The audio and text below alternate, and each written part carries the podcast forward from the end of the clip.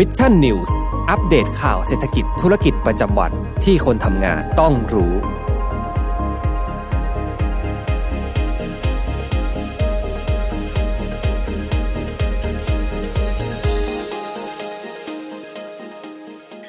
วัสดีครับยินดีต้อนรับเข้าสู่รายการ Mission News Live นะครับ ประจำวันจันทร์นะครับที่ 11 เมษายน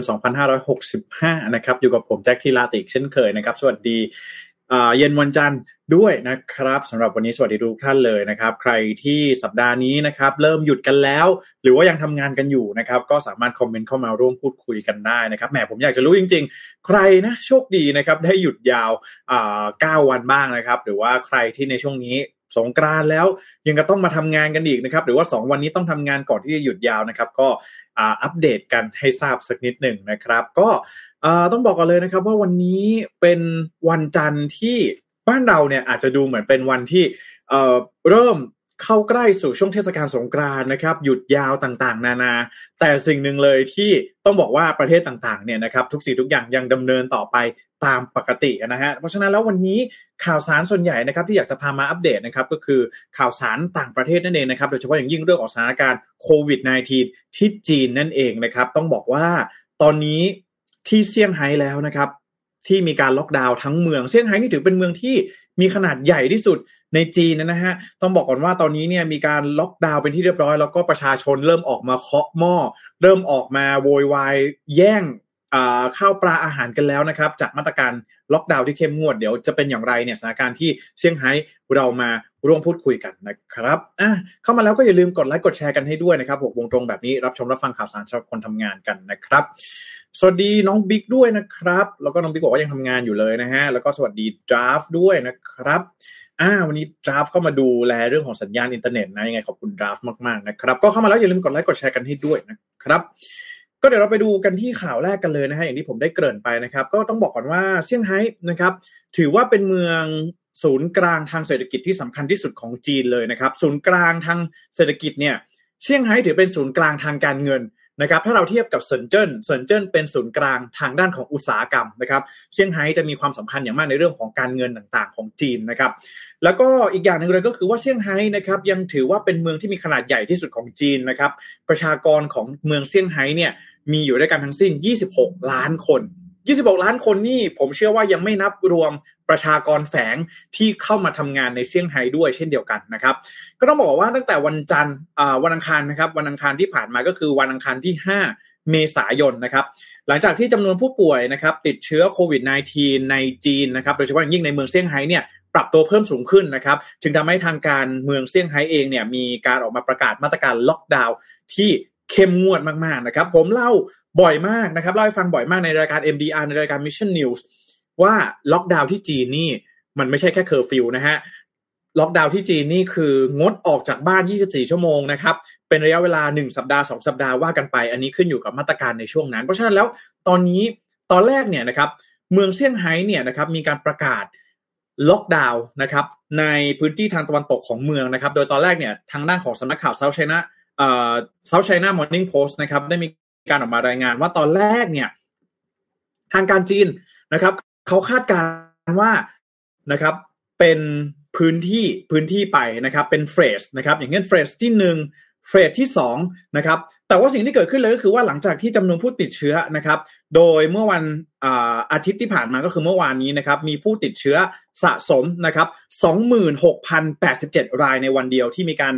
พบผู้ติดเชื้อรายใหม่ในเมืองเซี่ยงไฮ้นะครับทำให้สุดท้ายแล้วรัฐบาลเองจึงมีการประกาศนะครับว่าขอล็อกดาวน์ทั้งเมืองเลยแล้วกันนะครับนั่นจึงทาให้ประชากรนะครับกว่า 25 ล้านคนเนี่ยต้องอยู่ภายใต้มาตรการล็อกดาวน์นะครับแต่ว่าสิ่งที่เกิดขึ้นเลยก็คือว่า เราต้องอย่าลืมนะครับว่าการบริหารจัดการนะครับ เมืองที่มีประชากรมากถึง 26 ล้านคนเนี่ย แล้วเราสั่งให้ประชาชนล็อกดาวน์อยู่แต่ในบ้านเพียงอย่างเดียวเนี่ยนะฮะมันจะต้องมีในเรื่องของดูแลนะครับ มันจะเป็นข้าวปลาอาหารนะครับ เรื่องของยารักษาโรค essential ต่างๆนะครับ ของเข้าของเครื่องใช้ประจำวันต่างๆเนี่ยถ้าออกมาจากนอกบ้านไม่ได้ มันต้องมีการส่งอาหารให้ถูกต้องไหมครับ แต่สิ่งที่เกิดขึ้นเลยก็คือว่าตอนนี้นะครับเริ่มที่จะมีกระแสออกมาแล้วนะครับว่าสเสบียงอาหารนะครับหรือว่ายารักษาโรคหรือว่าผลิตภัณฑ์ที่มันจำเป็นต่อการดำรงชีวิตเนี่ยรัฐบาลเองกำลังประสบปัญหากับการบริหารจัดการแล้วก็การขนส่งสินค้าอุปกรณ์พวกนี้เนี่ยให้กับประชาชนนะครับ จึงทำให้ตอนนี้เนี่ยมันเกิดกระแสความไม่พอใจเกิดขึ้นในหมู่ของประชากรชาวจีนนะครับ ก็เรามาดูกันเลยนะครับสำหรับสกู๊ปพิเศษนะครับของสำนักข่าว France 24 นะครับ ซึ่งสกู๊ปนี้เนี่ยมีชื่อว่า The Observer นะครับ ก็ได้มีการออกมาพูดถึงกระแสความไม่พอใจนะครับต่อการบริหารจัดการ แล้วก็ต่อมาตรการควบคุมโรคของทางภาครัฐ โดยชาวเมืองเซี่ยงไฮ้นั่นเองนะครับ โดยมีวิดีโอนะครับที่เผยแพร่ผ่านโซเชียลมีเดียนะครับ ตอนนี้เราหาได้แล้วนะมันจะเป็น Twitter เว้ยปอถ้าใครเล่นโซเชียลมีเดียของจีนเนี่ยก็ไม่แน่ใจว่าจะเห็นบ้างหรือเปล่านะครับอัลกอริทึมของทางจีนเนี่ยต้องบอกว่า ประชากรนะครับเริ่มที่จะออกมาเคาะหม้อกันแล้วนะครับ หรือว่าบางคลิปเนี่ยเราก็เห็นว่าประชากรชาวเมืองเซี่ยงไฮ้เนี่ยออกมาตะโกนนะครับบริเวณระเบียงบ้านนะครับ ออกมาแสดงท่าทางหรือว่าท่าทีในการต่อต้านการล็อกดาวน์ในครั้งนี้นะครับ แล้วก็มีการออกมาเปิดเผยด้วยว่าข้าวของเครื่องใช้นะครับเริ่มที่จะขาดแคลนแล้วนะครับในช่วงนี้นะฮะก็ทำสำนักข่าว France 24 นะครับได้มีการไปสัมภาษณ์นะครับเซลีนนะครับซึ่ง เป็นชื่อสมมุตินะฮะเพราะว่าเราก็ไม่รู้ว่าความปลอดภัยในจีนนะครับ จะเป็นอย่างไรนะฮะก็เขาบอกว่าเซลีนเนี่ยนะครับเป็น journalist นะครับหรือว่าเป็นผู้สื่อข่าวท้องถิ่นในเมืองเซี่ยงไฮ้นะครับ ที่ตอนนี้เนี่ยต้องอยู่ในกระบวนการการกักตัว หรือว่าการล็อกดาวน์ที่บ้านเนี่ยนะครับเป็นระยะเวลากว่า 2 สัปดาห์ด้วยกันนะครับ France 24 ติดต่อไปสัมภาษณ์นะครับ ทางด้านของเซลีนเนี่ยก็ออกมาบอกนะครับว่าตอนนี้เนี่ย หลังจากที่จำนวนผู้ติดเชื้อนะครับปรับตัวเพิ่มสูงขึ้นเป็นอย่างมากนะครับทำให้ตอนนี้นะครับเมืองเซี่ยงไฮ้เองต้องอยู่ภายใต้กับมาตรการล็อกดาวน์ที่เข้มงวดมากๆนะครับ แล้วก็ต้องบอกว่า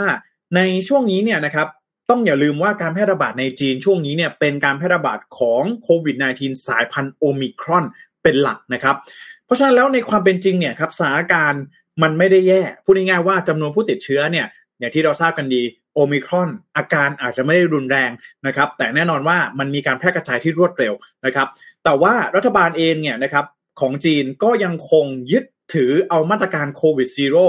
มาเป็นการขับเคลื่อนการควบคุมโรคเนี่ยเป็นหลักนะครับ แต่สิ่งที่เกิดขึ้นเลยก็คือว่า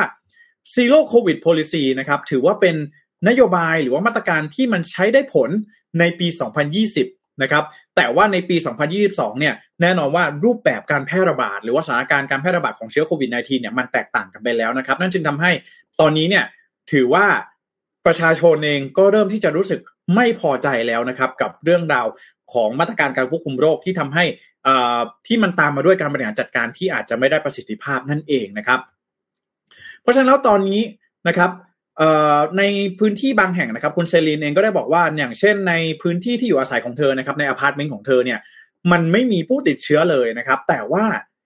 ผู้ที่พักอยู่อาศัยอยู่ในอพาร์ตเมนต์เหล่านี้เนี่ยจะต้องดำเนินการตรวจหาเชื้อทุกๆสองวันอยู่นะครับ ซึ่งแน่นอนว่าเราก็เข้าใจดีนะฮะว่าสิ่งนี้เนี่ยมันเป็นไปเพื่อการควบคุมโรคนะครับ แต่ว่าอย่างไรก็ตามเนี่ยมันทำให้เกิดความยากลำบากในการดำรงชีวิตเกิดขึ้นนะครับ อีกสิ่งหนึ่งเลยก็คือว่า พอมันมีมาตรการล็อกดาวน์ต่างๆเนี่ยนะครับ ต้องอย่าลืมว่าร้านค้าร้านอาหารร้านที่เป็นร้านขายสเสบียงอาหารต่าง ๆ เนี่ยมันก็ต้องหยุดดำเนินการไปด้วยถูกต้องไหมฮะสิ่งนี้ทำให้สิ่งนี้เนี่ยก็ทำให้นะครับ ประชากรเองก็ไม่สามารถที่จะหาอาหารผ่านช่องทางอื่น ๆได้นะครับ ประชากรต้องพึ่งพาการหาสเสบียงอาหารเนี่ยผ่านการแจกจ่ายสเสบียงของทางภาครัฐเพียงเท่านั้นนะครับ สิ่งนี้เนี่ยหมายความว่า เพราะว่าอะไรฮะ เพราะว่าพอมันเกิดมาตรการล็อกดาวน์ร้านค้าถูกสั่งปิดใช่ไหมฮะร้านค้าถูกสั่งปิด ไม่มีคนไปทำงานที่ร้านค้า ก็ไม่มีคนจัดเตรียมเสบียงนะครับ ถึงแม้ว่าจะมีแอปพลิเคชันนะครับ Delivery ต่างๆนะครับที่เยอะมากๆในจีนนะครับเหมยถวนหรือว่าแอปต่างๆเนี่ยแต่ก็ไม่สามารถที่จะทำการส่งได้เพราะว่าไม่มีไรเดอร์นะครับเพราะว่าเขาล็อกดาวน์เนี่ยล็อกดาวน์แบบเต็ม stream มากๆนะครับนั่นจะทำให้ไม่มีไรเดอร์ในการส่งอาหาร ไม่มีร้าน อาหารหรือว่าร้านค้าไหนที่สามารถเปิดให้บริการได้ ก็ทำให้ประชาชนต้องพึ่งพาการแจกจ่ายอาหารของทางภาครัฐเพียงเท่านั้นนั่นเองนะครับ สิ่งนี้นะครับจึงทำให้ตอนนี้เองนะครับทางทางทางการนะครับ หรือว่าทางภาครัฐของทางเมืองเซี่ยงไฮ้เนี่ยก็ออกมาดูว่าทางการเองนะครับ ก็รับรู้ถึงปัญหานะครับในการขนส่งนะครับ หรือว่าในเรื่องของระบบโลจิสติก ของเสบียงอาหารนะครับ แต่ว่ารัฐบาลเนี่ยไม่ ไม่มีสเสบียงอาหารที่เพียงพอที่จะนำมาแจกจ่ายให้แก่ประชาชนนะครับ ก็จึงทำให้มีคลิปนะครับ ที่ว่ามีชาวจีนเนี่ยเขาเรียกได้ว่าปล้นเมืองกันเลยทีเดียวนะฮะแทบจะฆ่ากันเลย สั่งออนไลน์ก็ไม่มีกินนะครับผวาอดตายแล้วก็ต้องมีการแก่งแย่งนะครับ กักตุนอาหารกันอย่างที่เราเห็นตามภาพนี้เลยนะครับ ตอนนี้เนี่ยนะครับทางด้านของสำนักข่าวรอยเตอร์เองก็ได้มีการออกมารายงานนะครับ ว่าในเบื้องต้นเนี่ยตอนนี้ทางการเมืองเซี่ยงไฮ้นะครับ ก็ กำลังพิจารณาในเรื่องของการผ่อนคลายมาตรการล็อกดาวน์แล้วนะครับ เนื่องจากว่าจำนวนผู้ที่ได้รับความเดือดร้อนเนี่ยนะครับจากเสบียงอาหารที่ไม่เพียงพอเนี่ยนะครับก็เริ่มที่จะรับความเดือดร้อนมากนะครับ จึงทำให้ตอนนี้มีการเริ่มพิจารณาในการที่จะผ่อนคลายมาตรการล็อกดาวน์ในบางพื้นที่นะครับ ถึงแม้ว่าจำนวนผู้ติดเชื้อโควิด -19 เนี่ยจะอยู่ในระดับที่สูง สำหรับจีนนะครับ25,000 รายเฉลี่ยเนี่ยต่อวันนะครับ ก็ในช่วงนี้นะครับในช่วง2วีคหรือว่า 2 สัปดาห์ข้างหน้าเนี่ยก็จะเริ่มทยอยนะครับมีการประกาศนะครับคลายมาตรการล็อกดาวน์ในหลาย ๆ พื้นที่เพิ่มเติมมากยิ่งขึ้นนั่นเองนะครับ ขณะที่สถานการณ์นะครับที่เมืองเซี่ยงไฮ้เนี่ยอีกอย่างหนึ่งเลยก็ต้องบอกว่าต้องยอมรับนะครับว่าทำให้เกิดเทรนด์นะครับหรือว่าเกิดกระแสที่ว่าประชาชนชาวเมืองเซี่ยงไฮ้เนี่ย ก็ต้องเออไม่ใช่ชาวเมืองเซี่ยงไฮ้นะหมายถึงว่าประชาชนชาวจีนเนี่ยก็ออกมาจัดเตรียมหาอาหารมากยิ่งขึ้นนะครับ ก็ตอนนี้คอนคอนเทนต์นะครับหรือว่าข้อมูลในเว่ยป๋อนะครับ ซึ่งเป็นโซเชียลมีเดียของจีนเนี่ยก็เริ่มมีการทำคอนเทนต์ที่เกี่ยวข้องกับ item นะครับหรือว่าอุปกรณ์สินค้าต่างๆ ที่ต้องจัดเตรียมในกรณีที่จะต้องเข้าสู่กระบวนการการล็อกดาวน์หรือว่าการ quarantine นั่นเองนะครับ ขณะที่อีกหลายๆ สื่อโซเชียลมีเดียนะครับก็ได้มีการทำคอนเทนต์ในลักษณะเดียวกันนะครับ มันจะเป็นการแนะนำให้ซื้อข้าวนะครับ ซื้อน้ำมันปรุงอาหาร ซื้อน้ำดื่มนะครับ หรือว่าซื้ออุปกรณ์ยังชีพต่างๆนะครับ toilet paper นะครับ หรือว่าผ้าอนามัยต่างๆ ที่จำเป็นเนี่ยนะครับ ก็เริ่มที่จะมีการจัดนะครับ เรื่องของ survival kit นะฮะ surviving kit เป็นเซตนะครับที่ออกมาขายกันนะ แล้วก็ มีการรวมเซตกันออกมาเพื่อให้ประชาชนเนี่ยเตรียมตัวรับมือนะครับกับมาตรการล็อกดาวน์ที่อาจจะเกิดขึ้นนั่นเองนะครับ ตอนนี้ทั้งประเทศเลยเห็นจะเห็นประชาชนชาวจีนเนี่ยออกมากักตุนอาหารกักตุนสินค้ากันเพิ่มเติมมากยิ่งขึ้นนะครับ ก็นี่เป็นสถานการณ์ล่าสุดนะครับที่เกิดขึ้นที่เมืองเซี่ยงไฮ้แล้วก็ที่ประเทศจีนนะครับ ต้องรอดูนะฮะเขาบอกว่ามันเป็นมาตรการในปี 2020 ที่เอามาใช้กับไวรัสในปี 2022 นะครับ ไม่แน่ใจเหมือนกันว่า รัฐบาลจีนจะสามารถ move on จาก zero covid policy ได้หรือไม่นะครับ แล้วก็สิ่งนี้เนี่ยมันน่าสนใจอย่างหนึ่งนะฮะว่า ต่อให้เราเห็นนะครับ ภาพตอนที่มันมีโควิด -19 มาแรกๆเนี่ยเราก็จะเห็นว่ามีประชากรนะครับหลายๆประเทศเลยที่ไม่ค่อยพออกพอใจนะครับกับมาตรการการควบคุมโรคของทางภาครัฐใช่ไหมครับมันจะเป็นที่สหรัฐอเมริกาที่ยุโรปนะฮะ แต่ว่าความไม่พอใจในครั้งนี้เนี่ยในจีนเนี่ยนะครับมันเกิดขึ้นที่ประเทศคอมมิวนิสต์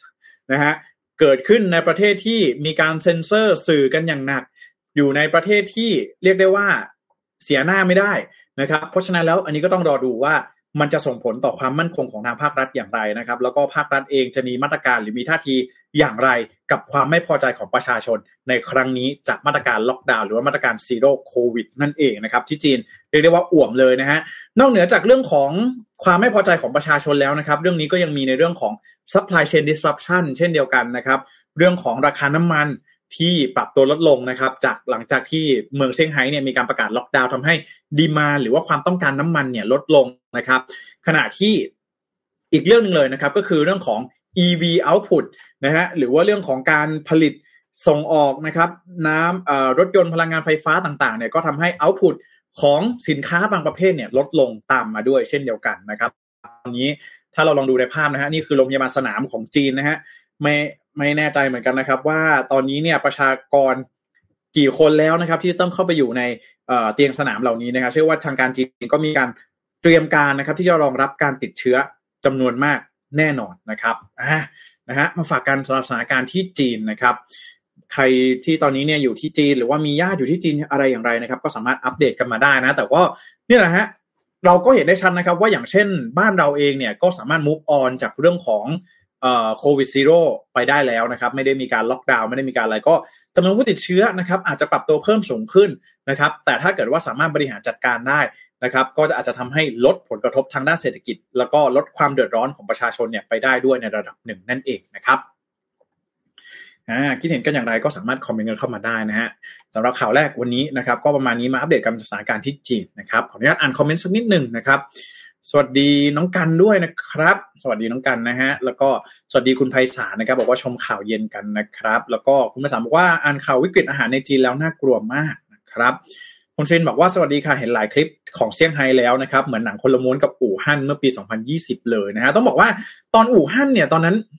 หลาย ๆ ประเทศถือว่ามองจีนเนี่ยเป็นต้นแบบเลยนะฮะเรื่องของการล็อกดาวน์อย่างเข้มข้นโอ้โหตอนนั้นมีการบอกว่าจีนนี่คุมโควิดได้อยู่หมัดเลยนะครับ ใช้โควิด zero ต่าง แต่พอใช้ไปหลาย ๆ รอบ เราก็จะเห็นได้ชัดถึงบาดแผลทางเศรษฐกิจ ความเดือดร้อนของประชาชนที่เกิดขึ้น แล้วก็เรื่องของการบริหารจัดการที่อาจจะไม่มีประสิทธิภาพมากนัก ก็จะตามมา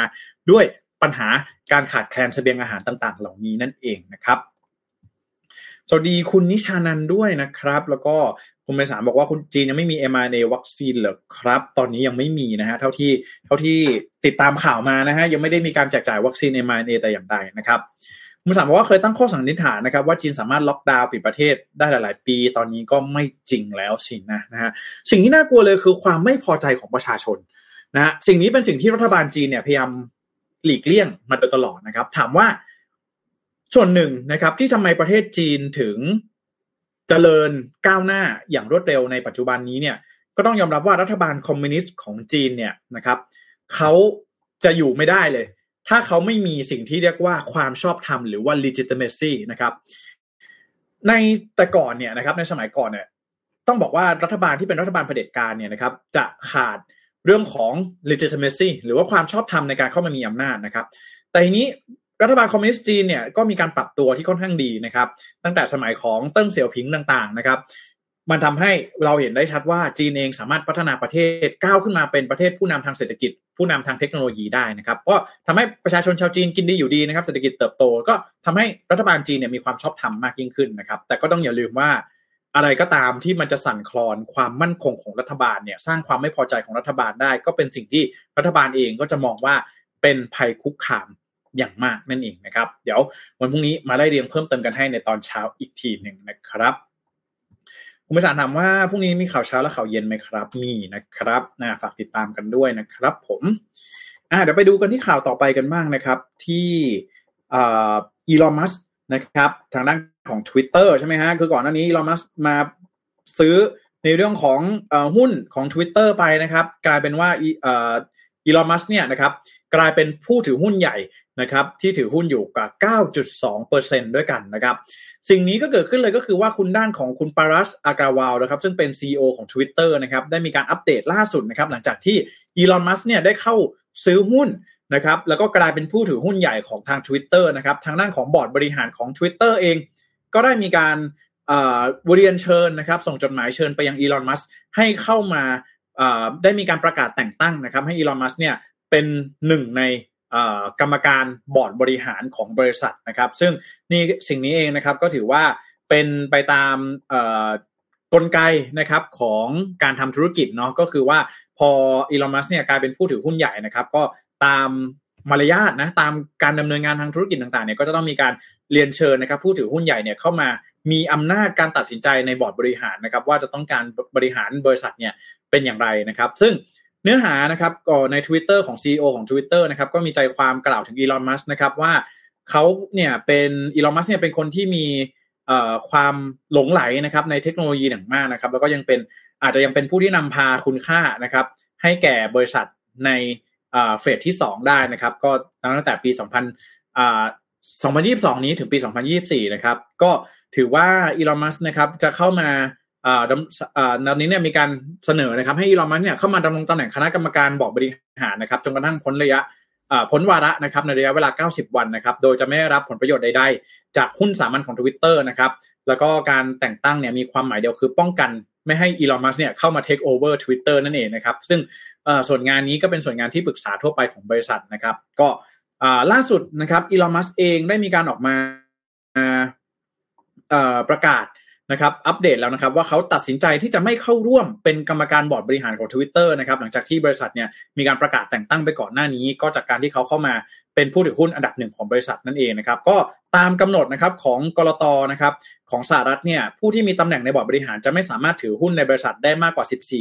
14.9%นะครับเพราะตอนนี้อีลอนมัสถือหุ้นอยู่ 9.2%นะครับอีลอนมัสเองก็มีการทวีต ผ่านบัญชี Twitter ส่วนตัวเป็นอีโมจิสั้นๆนะครับ ก็ไม่ได้มีการออกมาเปิดเผยข้อมูลอะไร เพิ่มเติม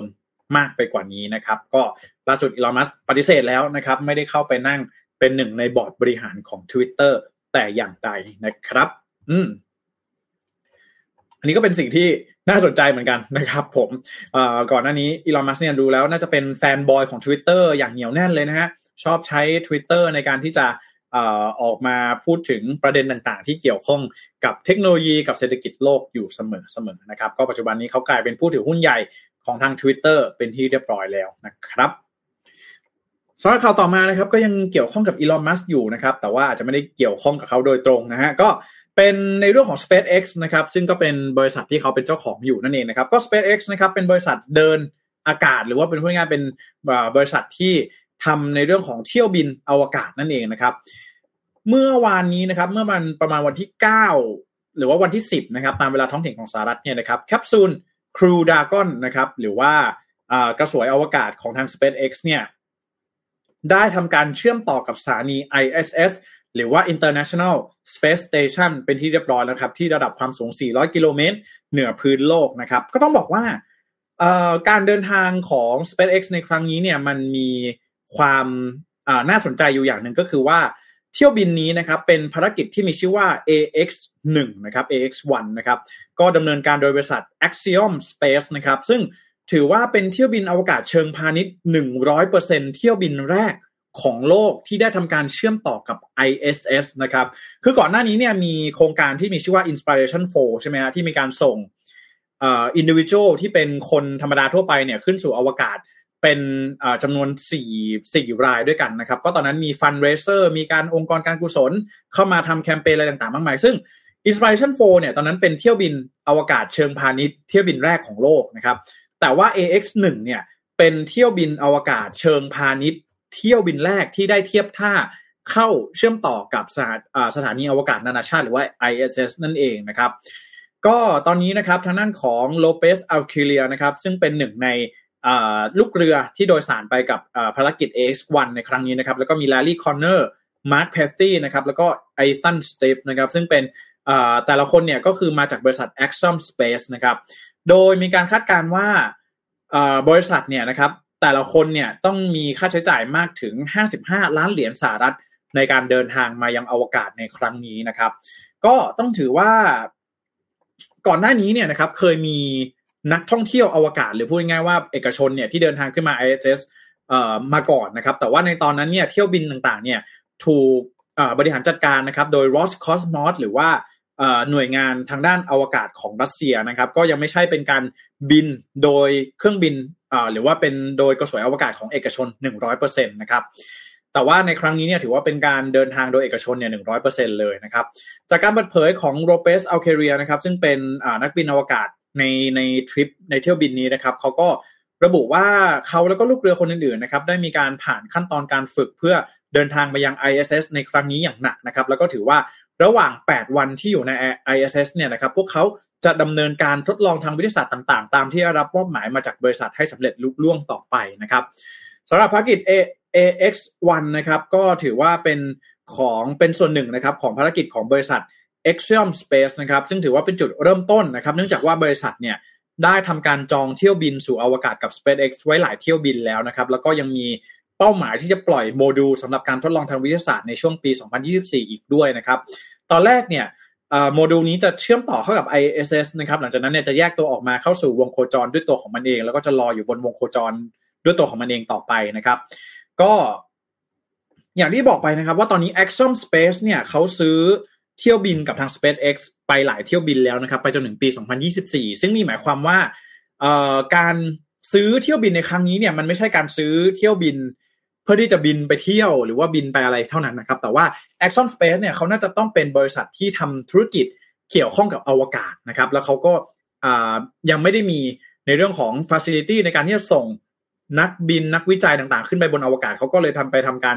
ซื้อนะครับเที่ยวบินจากทางด้านของ SpaceX นะครับให้ SpaceX เนี่ย ส่งนะครับนักวิจัยนักบินอวกาศขึ้นไป เพื่อที่จะทำทำการทดลองหรือว่าทำโอเปอเรชันต่างๆ ของบริษัทนะครับ มันก็จะเป็นเป็นลักษณะนี้ที่ค่อนข้างน่าสนใจว่าอีกหน่อยนะครับ อุตสาหกรรมอวกาศเนี่ยมันก็จะเป็นอย่างเงี้ย B2B มากขึ้นนะครับ เพื่อที่ว่าจะนำไปพัฒนาเทคโนโลยีต่างๆ ที่จะเอามาใช้